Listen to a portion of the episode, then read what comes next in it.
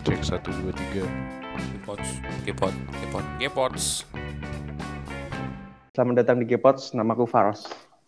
Podcast kali ini pada episode kelima Gepots ini pasti berbeda nih dengan episode sebelumnya. Yaitu yang dulu kan MC-nya kan temenku nih, Raka. Sekarang beda nih, MC-nya aku nih, Faros. Nah, untuk episode kali ini juga nggak, yang beda juga nggak cuma MC-nya, tapi juga ada tema yang, yang seru nih. Beda banget sama dengan episode-episode yang sebelumnya. Yaitu burnout di kala pandemi. Mungkin Sobat Gepots pernah nih yang ngalamannya burnout entah itu capek karena kuliah, capek karena kerja, capek karena tugas kuliah, atau yang lain lah. Apalagi di masa pandemi ini pasti bingung nih. Kalau udah capek mau bingung nih cari hiburannya ke mana.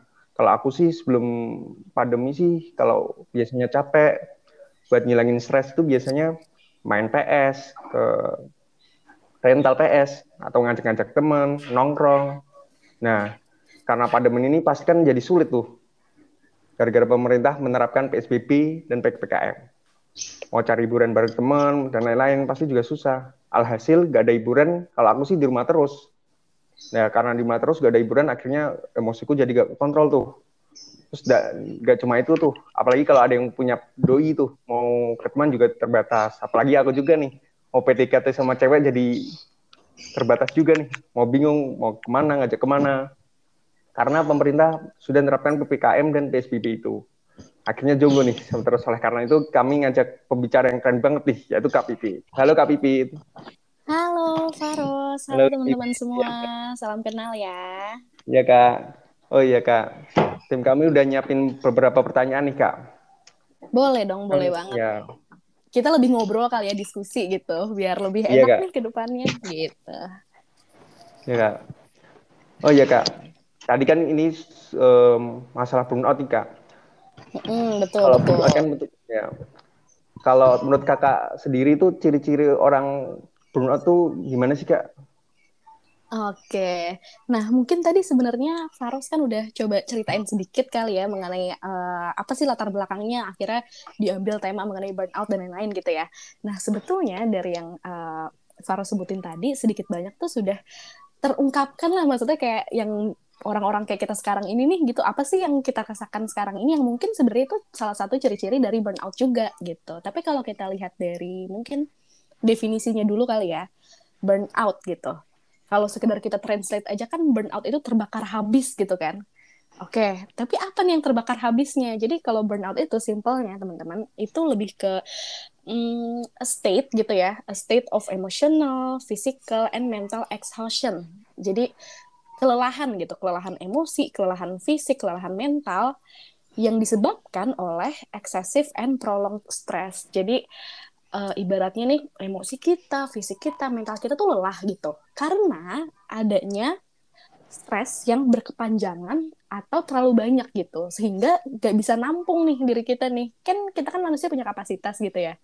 Jadi karena dia udah gak ketampung, udah tuh akhirnya dia meledak gitu ya, buyar, terbakar habis lah tadi gitu kan. Kan kalau burnout arti bener-bener arti katanya kan terbakar habis gitu. Udah terbakar habis deh eh, emosi kita fisik kita mental kita gitu. Sehingga kalau kita bayangin kayak gitu ya Faros ya kayak gimana sih terus eh, wujudnya kalau di manusia biasa gitu ya, kayak kita ini gitu? Gimana sih kalau orang yang istilahnya emosinya fisiknya itu udah terbakar habis lah energinya ya akhirnya jadi ngerasa tiap hari itu kayaknya is a bad day gitu.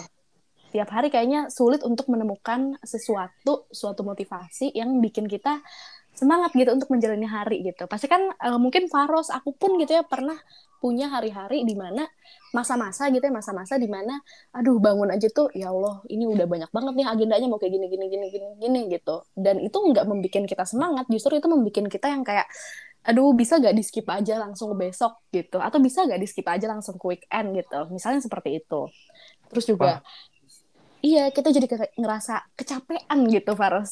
Bahasa mudahnya sih kecapean gitu ya. Oh, Pasti berarti ngaruh banget sama produktivitas sehari-hari ya kak pastinya ya kak? pastinya karena tadi istilahnya kita baru bangun aja gitu ya, yang dirasain udah capeknya gitu. Yang kita baru bangun yang diingat itu udah mengenai kesibukannya atau tanggung jawabnya. Ya Allah, skripsi aku. Padahal deadline ini misal akhir bulan gitu ya, tapi ini baru di bab 2 gitu misalnya. Ya, Itu kan jadi mau mulai aja tuh sulit gitu jadi bawa bawaannya pengen meniadakan hal tersebut padahal kan kita nggak bisa lari juga dari tanggung jawab kita gitu kan Faros Ya, kalau gitu Kak, hmm, dari pendapat Kak sendiri tuh Kak, kalau penyebab paling umumnya burnout-nya itu kalau paling umum yang eh, biasa dialami teman-teman tuh gimana Kak? Oke. Nah, kalau bicara mengenai kan eh, burnout ini kan kejadiannya gitu ya. Jadi di suatu kejadian kan pasti ada penyebabnya, ada dampaknya gitu ya. Nah, Ya. gimana nih kalau mengenai si burnout ini? Nah, penyebab burnout itu umumnya itu terbagi menjadi eh, faktor internal dan faktor eksternal. Actually untuk segala hal sih, segala hal itu penyebabnya pasti kita bisa identifikasi nih Faros. Apakah itu ada yang internalnya, ada yang eksternalnya. Nah, kalau bicara mengenai penyebab internalnya gitu ya, mudah banget sih. Kita bisa aja nih refleks ke eh, ke diri kita sendiri. Pasti ada masa-masa di mana kita itu mungkin memaksakan diri gitu ya. Misalnya kita nih udah capek gitu ya. Dulu zaman-zaman aku kuliah tuh kayak udah sampai jam 10 malam ngerjain tugas kelompok zaman-zaman semester akhir yang susah-susah banget gini-gini gini. Terus keinget, oh ya bulan depan kan aku udah harus ngumpulin deadline apa-apa-apa dari skripsi gitu ya. Akhirnya dipaksain tuh eh, abis dari jam 10 itu eh, istirahat sebentar sampai jam setengah 11. Terus mau gak mau jadinya aku lanjutin depan laptop, ngotak-ngatik segala macem. Padahal udah di otak-atik itu pun akhirnya yang kebuat apa? Cuma satu paragraf mungkin atau cuma beberapa poin aja gitu ya. Dan kalau misalnya paling simpelnya deh gitu.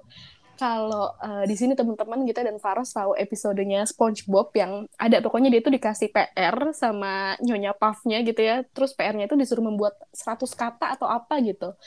Karena dia lagi kon- di kondisi yang tidak baik gitu ya. Akhirnya dia maksain dia semalam Oh suntuk iya, gitu iya, ya. iya. Iya, tahu, tahu, iya, iya. Dan suntuk dia udah wah udah sempet nulis-nulis apa apa apa apa eh pas dilihat cuma satu kata Gambar. doang yang jadi iya Bener. gambar lagi kan gitu jadi Iya. itu tuh salah satu contoh gitu ya ketika kita memaksakan diri kita padahal kita udah tahu kita tuh udah ada di, di ambang batas kita loh gitu cuma Hmm. mungkin karena wajar banget gitu ya kita cemas gitu kan tapi kalau nggak diselesaikan nanti gimana gitu? Padahal mungkin sebenarnya masih ada beberapa hari lagi atau mungkin time managementnya yang masih perlu kita perbaiki lagi dan lain-lain. Intinya itulah memaksakan diri atau perfeksionis gitu. Jadi mungkin di sini sobat-sobat perfeksionis bisa merasakan gitu ya ketika misalnya udah capek banget gitu tapi kayak aduh tapi ini bisa kok nih masih dibenerin lagi atau kayaknya kok gak suka nih desainnya seperti ini. Misalnya lagi ada tugas kuliah gitu ya buat bikin presentasi apa-apa-apa gitu ke dosen. Aduh gak mau nih. Atau mungkin kerjanya sama teman kelompok. Udah gitu teman kelompoknya pada santai-santai aja lagi. Sementara kita yang sungsang sumbel gitu kan.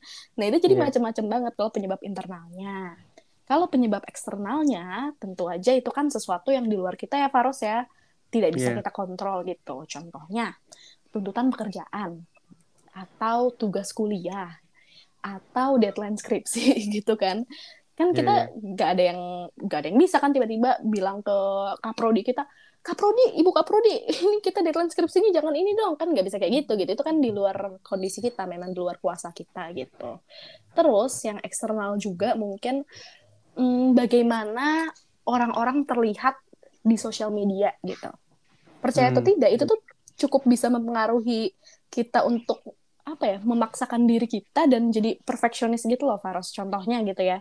Kita ngelihat nih teman kita misalnya uh, instastory gitu ya jam 12 Iya. malam uh, masih di depan laptop gitu ngevideoin laptopnya. Kan sering tuh banyak tuh yang kayak gitu-gitu gitu ya.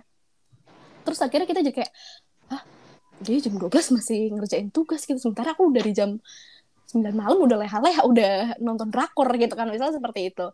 Padahal kan sebetulnya apa yang terjadi di eksternal, apa yang terlihat di luar itu kan belum tentu sebagaimana kelihatannya gitu kan dan di luar kontrol kita juga gitu. Mungkin aja jadi memang ya udah instastory aja gitu atau kayak gimana gitu. Cuma tidak bisa dipungkiri juga akhirnya faktor eksternal itu gitu ya, apa yang kita lihat di luar gitu ya, itu mempengaruhi faktor internal kita Faros gitu. Kita jadi kayak yang tadi aku bilang gitu, akhirnya jadi ngebandingin gitu kan.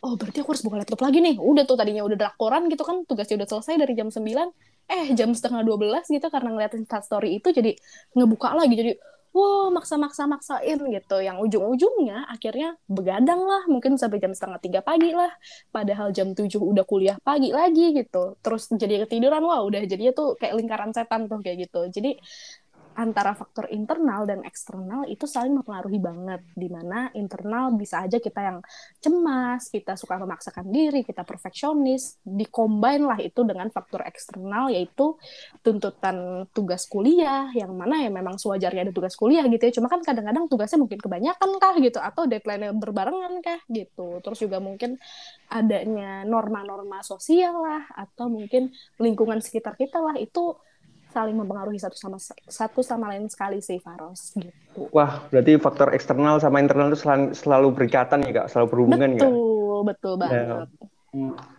Kalau yang sudah tadi Kak Fitri jelasin tuh, kayak cemas itu, biasanya kan kalau cemas itu kan eh, sangat terikat dengan namanya kesehatan mental. Nah, betul. apakah benar tuh Kak, burnout itu benar-benar bisa mengarah ke masalah mental yang lebih serius itu Kak? Menurut okay. Kak Fitri?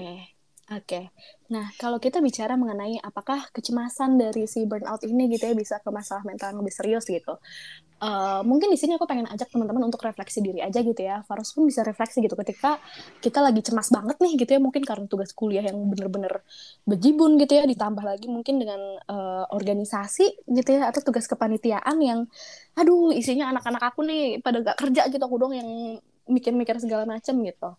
Nah itu kan akhirnya bertumpuk tuh kecemasannya. Hmm. Bertumpuk pelan-pelan akhirnya kita jadi semakin banyak yang kita pikirin. Udah makin banyak yang dipikirin, energinya makin habis gitu. Jadi ibaratnya kayak dua sisi yang berlawanan nih gitu. Jadi kecemasannya bertumpuk, uh, pressure-nya bertumpuk, tapi energinya itu makin turun gitu. Kalau burnout tuh seperti itu Farus. Jadi udah cemas terus tapi gak punya energi akhirnya untuk ngapa-ngapain gitu ya akhirnya balik lagi ke contoh yang tadi tuh akhirnya mau nulis apa-apa-apa udah habis tiga jam eh jadinya cuma satu dua paragraf doang gitu kan nah yeah, itu yeah. kalau misalnya berkelanjutan terus seperti itu bisa ya kita bayangin ya pasti kan hmm. akhirnya jadi udah akhirnya jadi begadang terus gitu ya nggak tidur bangun-bangun udah jadinya yang tadi aku ceritain di awal gitu kan. Aduh bisa gak sih di skip aja gitu? Aduh gak mau banget nih. Aduh udah ngerasa capek banget gitu ya. Akhirnya itu jadi too much stress gitu. Too much stress kan segala sesuatu yang too much kan gak pernah baik gitu ya. Karena yeah. dia udah terlalu too much meledak lah itu di luar dari kapasitas kita sebagai ya manusia biasa lah gitu. Dan itu tentu aja kita jadinya at risk gitu at risk dalam arti apa? At risk untuk akhirnya jadi uh, terkena anxiety disorders kah? Atau mungkin mental issues yang lainnya kah? Itu sangat mungkin karena kita lagi di fase at risk. Kalau tidak cepat-cepat diambil langkah apa nih yang bisa kita lakukan gitu untuk memperbaiki situasi? Setidaknya untuk memperbaiki bagaimana kita merespons terhadap stres yang terus-terusan terjadi itu gitu. Karena kan si stres itu kan nggak akan mengikuti kapan kita lagi baik kapan kita lagi pusing juga gitu kan. Dia akan terus ada gitu. Nah jadi itu pilihannya gitu ya. Apakah uh, kita akan terus berlarut dalam kondisi seperti ini? Yang mana sangat wajar gitu. Bisa aku bilang seperti itu. Karena berat sekali gitu kan pada saat itu gitu. Atau kita coba lawan diri kita sendiri untuk ya udah nih harus perbaiki situasinya. Karena kalau enggak udah kerjaannya nggak selesai malah hmm. aku semakin at risk ke masalah-masalah kesehatan mental yang lainnya gitu sih Faros. Wah kalau itu ya kak, kalau setiap orang burnout itu pasti itu gak sih kak apa namanya pasti langsung stres apa kalau bisa bilang tuh uh, disamakan dengan stres atau enggak kak? Misalnya kan seperti tadi kak, okay. kalau mental stres kan akhirnya stres juga itu kan? Itu gimana tuh kak? Oke, okay. nah kalau kita balik lagi nih ke definisinya tadi gitu ya, si yeah. burnout ini nih itu kan dia kan kelelahan emosional, fisik dan mental yang disebabkan oleh stres yang berlebihan dan atau berkepanjangan. Jadi sebetulnya berangkatnya dari si stresnya ini nih, Faros gitu. Jadi kan memang yeah. kita ada yang namanya stressors gitu ya. Stressors itu ada yang eustress, ada yang distress. Mungkin ini akan jadi panjang sih bahasannya, tapi intinya stressors ini tuh pasti akan ada di sekitar kita gitu. Kita ngedengar noise aja gitu ya noise orang pakai motor yang berisik banget di tengah malam itu tuh salah satu stressors kita menghadapi kemacetan menuju ke kampus padahal udah telat itu stressors kita dapat tugas yang banyak banget itu stressors gitu. Jadi Betul banyak banget, banget stressors di dunia ini gitu ya. Nah jadi kalau si stresnya ini yang disebabkan oleh stressors stressors itu berlebihan gitu ya Ibaratnya Hmm. di otak kita kan kita misalnya punya kapasitas mm, 90% nih Faros gitu ya.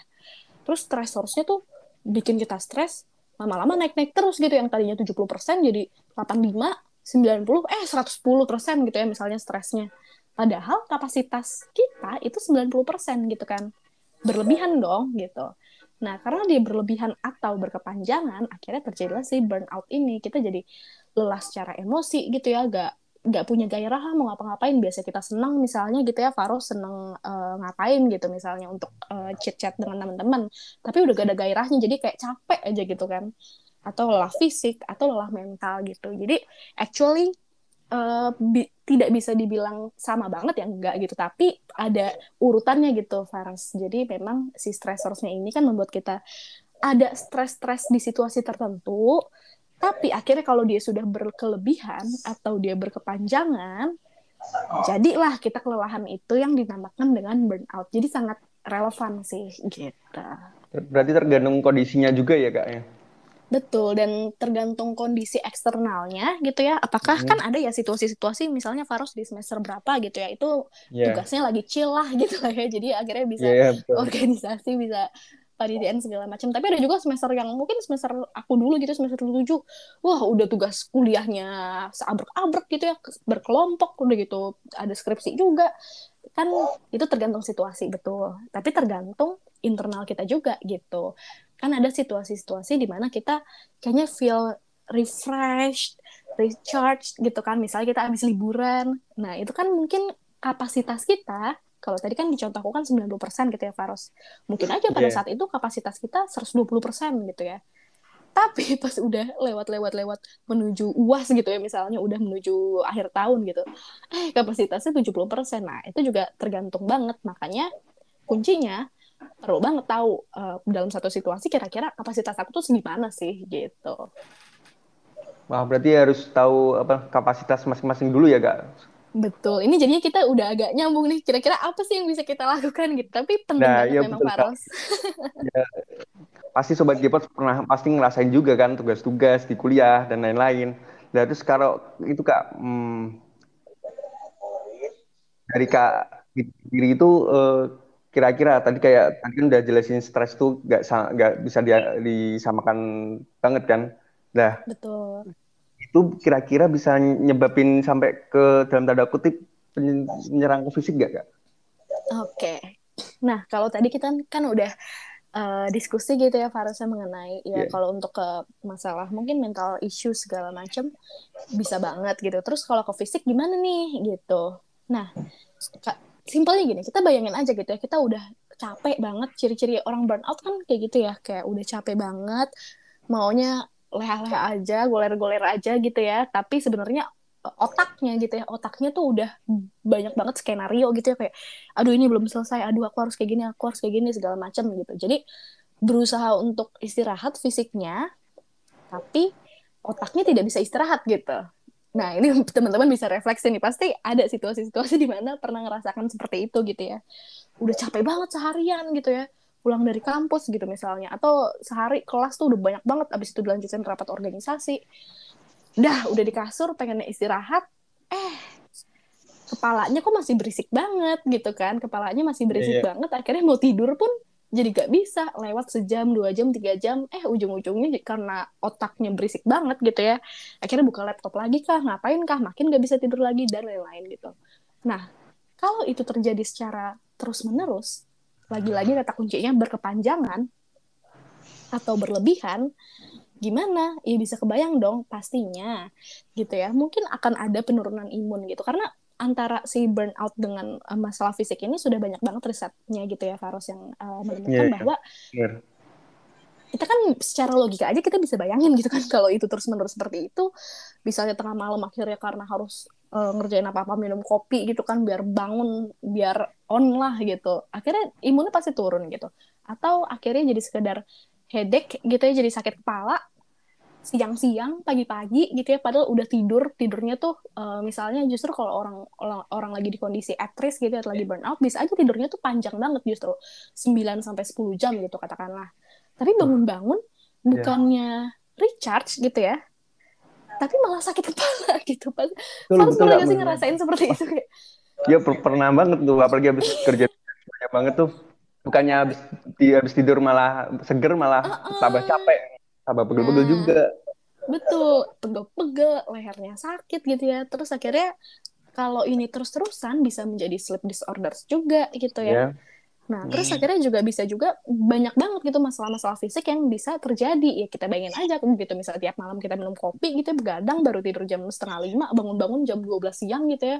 Udah sakit kepala, imunnya turun gitu, bisa juga jadi hipertensi, segala macam. Jadi eh, karena sehat itu kan kalau dari definisi WHO itu nggak cuma sehat fisik ya, Faros ya, tapi sehat iya, iya. mental juga, sehat fisik, sehat sosial juga. Jadi uh, one to another itu sangat saling berkesinambungan ketika yang kita awalnya dari kepala aja nih, kepala kita lagi banyak banget skenario, lagi banyak banget stressors, pastinya tubuh kita merespon dong. Kan kepala kita bagian dari tubuh kita gitu sih. Ya, Kak, kalau seperti kayak gitu tuh misalnya eh, terus mengatur kapasitas kita tuh supaya tahu kita- kapasitas kita di mana itu gimana, Kak? Betul. Supaya eh, stres terus kedampak ke fisik dan lain-lain itu gimana, Kak? Supaya tahu Yes. kapasitas kita. Oke, nah kalau dari tadi kan kita udah ngomong-ngomong mengenai limit-limit kapasitas gitu ya Faros ya. Tapi Iya, sebenarnya nggak gampang loh kak, misalnya nyari tahu limit atau kapasitas kita tuh segimana gitu ya. Hmm. Nah, jadi eh, paling mudahnya itu, tapi sebenarnya dilakukannya paling sulit itu adalah eh, refleksi diri sih. Jadi Hmm. Mungkin kita selama ini ngerasa ya gue udah tahu kok diri gue kayak gimana dan segala macam gitu ya. Tapi percaya deh ketika kita berusaha untuk gali lagi apa yang ada dalam diri kita pada saat itulah kita semakin tahu bahwa wah gue masih belum tahu banget nih mengenai diri gue masih ada beberapa yang belum gue unlock nih gitu. Karena itu yang Hmm. terjadi sama aku sih Faros. Kayak ketika aku belajar mengenai apakah dulu waktu aku masih kuliah gitu ya belajar psikologi oh begitu ya. Oh pas aku coba cari lebih dalam lagi di diri aku oh ternyata aku begini ya. Oh ternyata aku sukanya begini gitu. Terus dapat lagi nih pelajaran apa eh, pada saat aku udah kerja sekarang ini. Oh ternyata orang melakukan seperti itu aneh ya di aku. Oh berarti aku tuh eh, value yang aku punya di diri aku tuh seperti ini seperti ini gitu. Jadi the journey of self knowledge is limitless gitu Faros bisa dibilang. Jadi jangan sampai kita ngerasa kita udah tahu segalanya gitu mengenai diri kita. Karena ketika kita udah punya fixed mindset seperti itu gitu ya akhirnya itu kita nggak tahu limit kita kita nggak tahu kapasitas kita gitu padahal kita ngerasanya kita udah tahu gitu ya. Akhirnya jadi Hmm. kebablasan gitu kan. Kebablasan yang berkepanjangan yang terlalu banyak. Akhirnya balik lagi ke burnout gitu. Jadinya kayak si lingkaran tadi itu lagi gitu. Nah jadi gimana kak cara refleksinya? Sekedar cari tahu aja gitu. Misalnya gitu ya belakangan ini gitu. Dulu-dulu aku tuh eh, biasanya tuh lebih bisa ngerjain tugas gitu ya. Misalnya setelah kuliah banget atau malam-malam sih gitu. Kan ada yang morning person ada yang eh, night person gitu ya. Dari Iya, hal iya, kecil betul. kayak gitu aja dicari tahu gitu. Oh aku lebih ke yang night person nih gitu. Eh, Jadi tiap-tiap person orang pasti beda-beda ya. Jadi dari situ kita gali-gali lagi nih Faros gitu. Oh night person night personnya tuh jam berapa biasanya? Aku eh, kalau dulu-dulu gitu ya pas aku masih ngerasa waras banget nih gitu ya. Ngerjainnya tuh enak gitu. Iya biasanya mungkin setelah aku makan udah beres semua semua urusan di rumah segala macem ya jam 9 lah mulai ngerjain gitu. Sampai jam 11 gitu. Oh gitu ya. Tapi kayaknya belakangan ini aku sampai jam setengah dua juga masih jalan deh. Iya sih cuma kayaknya dari yang jam 11 sampai setengah dua itu sebetulnya tuh udah nggak fokus banget istilahnya tiap lima menit sedikit langsung Iya, scroll betul. sosial media gitu kan jadi ya betul betul banget. Pertanyaan-pertanyaan kecil itu Faros itu tuh dilanjutin gitu. Kalau di interview yang teknik tuh namanya probing gitu. Kita probing terus gitu. Oh emang kenapa kalau kayak gini?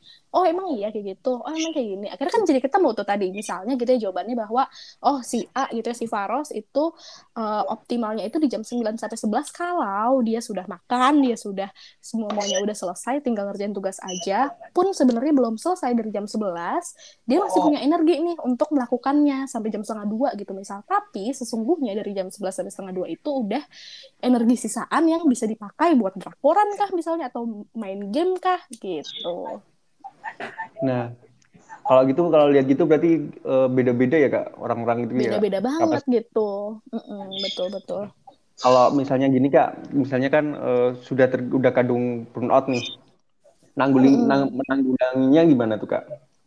Oke, nah Dari kita apa? udah mulai masuk ya. Gimana nih? Oke, udah terjadi nih Kak. Gitu burnoutnya udah terjadi gitu. Terus apa yang aku harus lakukan gitu ya? Nah, aku punya satu kalimat yang menurut aku itu bagus banget dan so far sih selalu aku jadikan pedoman gitu ya. Jadi kalau kita balik lagi ke pembahasan kita mengenai kapasitas lah, limit kah segala macam. Jadi intinya adalah know your limit but never limit yourself gitu. Jadi kadang-kadang kita tuh pengennya never limit yourself-nya doang. Pengennya, Iya, iya, wah aku pengen begini, aku pengen gini, aku udah ikut kepanitiaan ini, tapi aku pengen jadi ketua di sini juga. Aku pengen, wah segala macem lah gitu. Tapi nggak tahu limitnya kayak gimana. Ujung-ujungnya apa? Burnout gitu kan. Kalau udah burnout kayak gimana? Ketika keteteran tuh semua mau tanggung jawabnya. Kalau udah keteteran gimana? Wah balik lagi gitu kan, Faros. Jadi Iya, perlu iya, betul. diingat-ingat gitu si lingkaran setannya itu tuh perlu kita camkan gitu.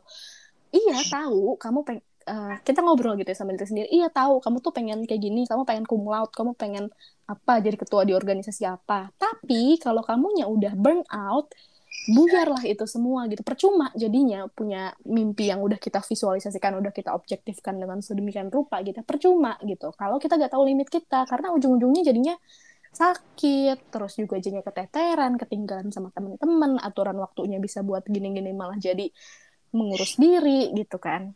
Jadi itu nomor satu know your limit dulu, but never limit yourself. Nah, jadi gimana caranya kak biar aku bisa knowing my limit, biar aku tidak melimitkan diri aku gitu kan? Kita tuh perlu untuk uh, redefine our definition of taking breaks gitu, atau coba deh redef- redefine lagi apa sih pengertian Hmm. istirahat bagi kita gitu. Karena banyak gitu ya di antara kita, bahkan aku sendiri dulu pun gitu gitu kayak istirahat kayaknya ngerasa bersalah gitu. Orang taking breaks tuh jadi ngerasa bersalah misal gitu ya, lagi apa ya lagi weekend gitu ya, lagi weekend aturan udah selesai nih tugas segala macam. Eh, tapi karena kayaknya beneran gak ada apa-apa gitu ya, aturan bisa buat drakoran kah atau baca komik kah atau apa, jadinya merasa bersalah gitu kan dari sendiri. Ih, kok aku malah leha-leha doang sih? Ih, kok aku malah cuma nonton TV doang sih? Cuma nonton drakor doang gitu. Padahal ya itu redefine lagi your definition of taking breaks. Ya memang itu waktunya untuk istirahat gitu. So don't be guilty when you are taking your breaks gitu. Karena semua orang ada mode fight or flight-nya eh, Faros gitu ya. Kalau fight itu kan mode di mana kita wah ngerjain segala macem eh, mengeluarkan energi kita gitu. Tapi kita pu- harus punya mode flight juga. Mode flight itu di mana kita oke chill gitu ya. Ngapain yang kita sukain, kita istirahat segala macem. Dan kalau kita bayangin kita di dalam mode fight fight fight terus gitu ya Faros ya. Tadi balik lagi, habis energinya, burn out lagi Iya. gitu. Jadi seimbangkan tuh antara si fight and flight-nya. Jadi definisikan deh, taking breaks kamu tuh apa sih gitu. Jangan-jangan selama ini kita tuh masih mendefinisikan istirahat itu sebagai sesuatu yang ngabis-ngabisin waktu mungkin atau sebenarnya nggak boleh gitu ya aku harus tetap buka laptop gitu. Ngapain sih aku malah nonton apa gitu ya misalnya malah nonton Netflix gitu. Padahal sebenarnya iya gak apa-apa juga gitu loh. Makanya eh, terkait ini aku eh, pernah mendapatkan ilmu, ilmu mengenai sebuah teknik nih Faros. Namanya itu Pomodoro teknik. Apa sih Pomodoro teknik ini? Ini menurut aku bagus banget. Jadi eh, Pomodoro teknik ini intinya adalah kita kerja nih kita set timer selama 20 menit atau 25 menit itu tergantung dari preferensi masing-masing gitu ya. Jadi dalam 20 sampai 25 menit itu kita kerja. Nah nanti pas timernya bunyi kita takes 5 minutes break. Jadi kita Iya, boleh iya. ngapain aja 5 menit eh, terutama kalau terkait dengan kesehatan lain-lain. Gitu misalnya kesehatan mata itu kita harus keluar ke halaman ngelihat pohon-pohon yang hijau-hijau lah segala macam atau sekedar scroll social media it's okay gitu. Atau makan nyemil pesen GoFood ngapain lah terserah udah habis 5 menit itu lanjut lagi 20 sampai 20 menit kerja lagi terus istirahat lagi nah sampai udah di cycle keempat baru nanti eh, 20 menit setelah itu kita istirahat selama 30 menit at least gitu jadi Iya. tiap empat kali itu istirahatnya lebih panjang. Nah, jadi kadang-kadang kan ya kalau kita udah depan laptop tuh ya Faros ya, eh, Iya, pasti kan kayak gitu kayak nanggung lah udah lanjutin aja, nanggung lah udah lanjutin aja. Jadilah si nanggungnya itu dari jam 8 pagi sampai jam 8 malam gitu misalnya kan. Nah, jadi menurut aku in regards to defining our definition of taking breaks, we can use this Pomodoro technique sih karena secara gak langsung kita dipaksa gitu. Kalau udah pakai timer kan ini ya kayak risih ya, berisik gitu. Jadi mau gak mau kan kita jadinya take breaks gitu. Jadi memang kadang-kadang diri kita ini perlu di ya paksakan sih Farus karena kalau enggak gas terus gitu, mode fight terus gitu. Jadi itu nomor dua ya mengenai si Pomodoro teknik ini dan yang terakhir menurut aku yang penting banget nomor tiga itu envision our own vision. Maksudnya gimana kak? Kita harus tahu dulu goals kita tuh seperti apa gitu. Hmm, yang betul. ingin kita capai itu seperti apa. Contoh gitu ya misalnya, oke, okay, uh, Faros pengen jadi uh, apa seorang lulusan kumlat lah nanti pada saat udah uh, di semester 7 atau semester 8 gitu. Nah, dengan kita udah tahu vision kita itu, apa pun yang kita lakukan, make sure that it will help us to achieve that dreams gitu, Faros. Jadi misalnya kita udah kebanyakan main laptop gitu ya, udah 30 menit lebih, udah ber, udah capek banget lah. Kita udah tahu nih kita udah capek tapi masih maksain gitu. Kita bisa relate kan tuh ke goals kita gitu. Apakah aku yang memaksakan diri aku ini tetap ngerjain padahal sebenarnya butuh istirahat akan membantu aku untuk mencapai aku yang menjadi lulusan cum laude gitu. Contohnya seperti itu. Kan dari situ kita langsung sadar tuh oh enggak gitu. Kalau aku malah maksain ntar malah jadi burn out malah jadi sakit. Lah lah lah lah balik lagi ke lingkaran setan tadi gitu kan. Jadi Ya, dengan betul, kita tahu goals kita itu Faros nah kita jadi tahu nih bahwa apakah ini wise atau tidak untuk mencapai goals kita tersebut gitu. Jadi mungkin kalau disimpulin banget dua sih ya Faros. Yang pertama Hmm. eh, istirahat. Memang ya satu kata itu sih istirahat. Tapi bisa didukung dengan ya tadi coba definisi istirahat kamu tuh kayak gimana? Dicari tahu lagi terus pakai si pomodoro teknik tadi. Terus yang nomor dua in regards to our goals sih. Udah tahu belum goalsnya kayak gimana? Kalau belum tahu ya gaspol mah gaspol terus aja. Tapi beda ya gitu. Kita arahnya mau ke mana kita nggak tahu gitu. Nah, kalau gini kak, eh, misalnya nih, biar kita kan biasanya kalau udah stres itu kan eh, nyari buat hiburan itu ya kak ya. betul itu betul di- kalau kita sudah dalam artian misalnya kayak aku ngegame nih, kadang itu kalau ngegame tuh pasti eh, kelewatan nih. Aku niatnya Mm-mm. pertama karena udah di zona ya. Nah, itu kalau biasanya kakak lingkaran, lingkaran setan mungkin ya. Mungkin nih, aku aku main, main game sebentar lah satu jam. Tahu-tahu tuh biasanya aku malah kelebihan sampai dua jam, tiga jam. Nah, itu itu Mm-mm. biar, biar keluar dari zona nyaman itu kak. Punya tips ya? Oke, nah satu yang ingin aku ingetin juga nih Faros, Hmm. kita sadar gak sadar sebetulnya apa yang kita lakukan uh, secara kita willingness kita karena kita senang, kalau terlalu eksesif, too much gitu ya, itu bisa Iya. leads to burnout juga gitu Faros. Jadi misalnya Betul, betul. kita udah tadi gitu kan main game gitu, atau Hmm. kalau uh, Faros kan main game, kalau aku misalnya nonton anime gitu ya, Ya, itu ya. tuh kan nanggung gitu ah nanggung ah lanjut lagi lanjut lagi gitu sampai Benar-benar. tadinya cuma dua jam eh jadi enam jam gitu setelah enam jam itu bukannya seneng sama ceritanya malah jadi makin pusing kan kayak capek banget gitu loh. Kepikiran lagi ah iya itu belum selesai lagi gara-gara aku nyelesain si episode ini nih gitu. Jadi hati-hati gitu. Hal yang kita sukai bisa jadi menjadi tidak kita sukai atau membuat kita justru merasa makin lelah karena burnout doesn't come only from our job or our education task gitu ya it can comes from any anything gitu actually itu bisa muncul dari mana pun jadi yang sesuatu yang too much sesuatu yang eksesif itu tidak baik ya tentunya gitu jadi Ya. caranya gimana kak biar kita bisa apa namanya bisa terhindar lah gitu dari burnout kan bahaya ya kalau misalnya Faros udah senang main PS gitu ya terus malah burnout nih karena main PS akhirnya Bener, bener. cari pelarian ke mana lagi gitu itu kan sering Iya, terjadi ya seperti itu ya jadi Hmm. bingung gitu mau ke mana lagi larinya nah eh, bisa juga sih Faros menurutku diterapkan yang tadi tuh sih mungkin pomodoro tekniknya kah atau sekedar ya udah kita pasang perspektif bahwa ya main PS ini tuh rewards loh bukan hal yang akan aku lakukan sepanjang hari aku hari ini gitu. Jadi lebih ke rewards aja karena aku sudah uh, menyelesaikan misalnya uh, recording podcast ini gitu ya misalnya karena ini kan tanggung jawab aku nih gitu. Benar-benar. Oke, dari hal itu akhirnya rewardsnya hari ini aku boleh main PS mungkin uh, ya satu dua jam lah gitu. Nah dua jamnya itu bisa banget Faros tadi uh, terapkan gitu ya mungkin nggak usah 20 menit lah kan nggak berasa gitu kalau main PS 20 menit 30 Betul, betul menit banget. gitu. 30 menit breaksnya 10 menit gitu.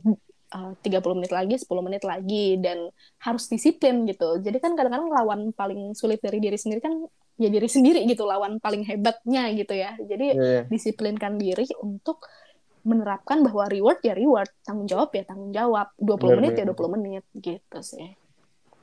Dari diri sendiri kalau gitu ya kak bisa disimpulin Iya, ya. karena paling sulit Bener tuh ngelawan tuh bukan orang lain, tapi ngelawan diri sendiri sih. Harus ngelawan pikiran-pikiran kita gitu kan, ngelawan kita yang pengennya begini tapi maksain diri gitu. Jadi kadang-kadang ya gimana ya, kita love hate relationship lah dengan diri sendiri.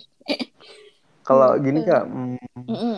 Kan biasanya kalau uh, orang menang kalau nanggulangin nanggulangin stres itu kan cari hiburan ya. Cari hiburan kan ada Betul. ada macamnya juga ya kak. Mm-mm. Ada yang di dalam rumah kayak tadi kakak nonton anime ya. Kalau aku Mm-mm. biasanya PS-an.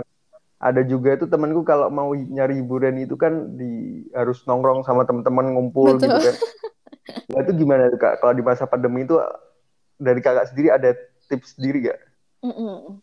Nah, kalau bicara mengenai kan setiap orang kan beda-beda banget gitu ya, preferensinya Hmm. beda, cara menanggulangi masalah beda. Eh, ini memang diverse banget lah kita. Ada orang yang sukanya ya udah by ourselves gitu ya, ada yang nggak bisa nih gue harus cerita ke orang, gue harus pergi keluar dan no issue at all untuk eh, dari sisi perspektif psikologisnya gitu ya. Ya memang karena kita manusia tuh sangat berbeda-beda satu sama lain gitu. Apakah mungkin akhirnya terkait dengan extraversionnya gitu ya mungkin karena aku gitu ya karena aku actually memang eh, lebih ke energinya tuh lebih ke introvert gitu ya extrovertnya tuh lebih ke 40 persenan doang lah gitu.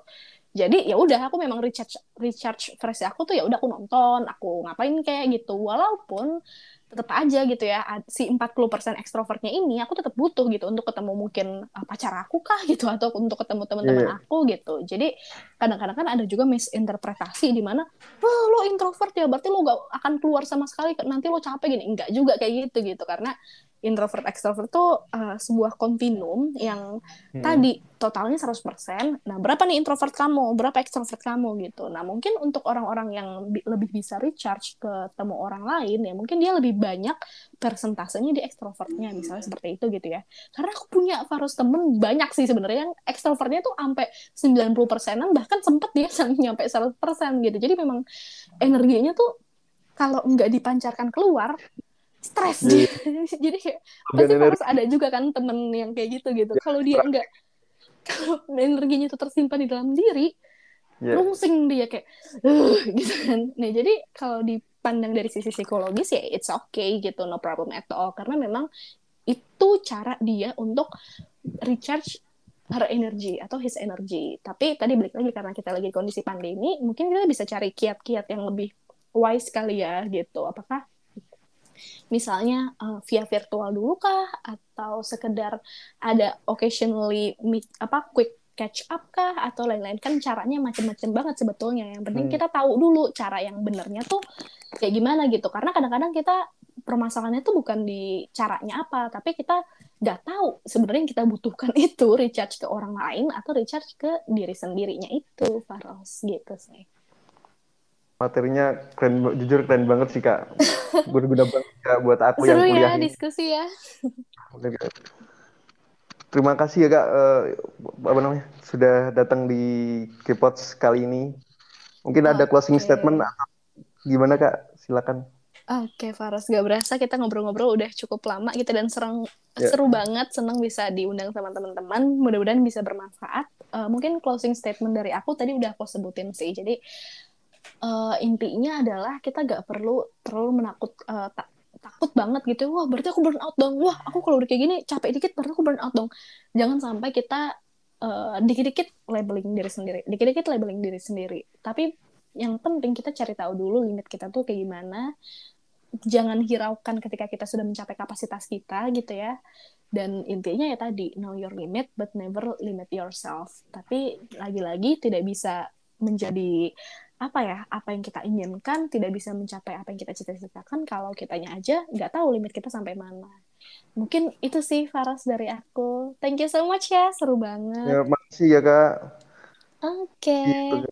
Okay. hari ini.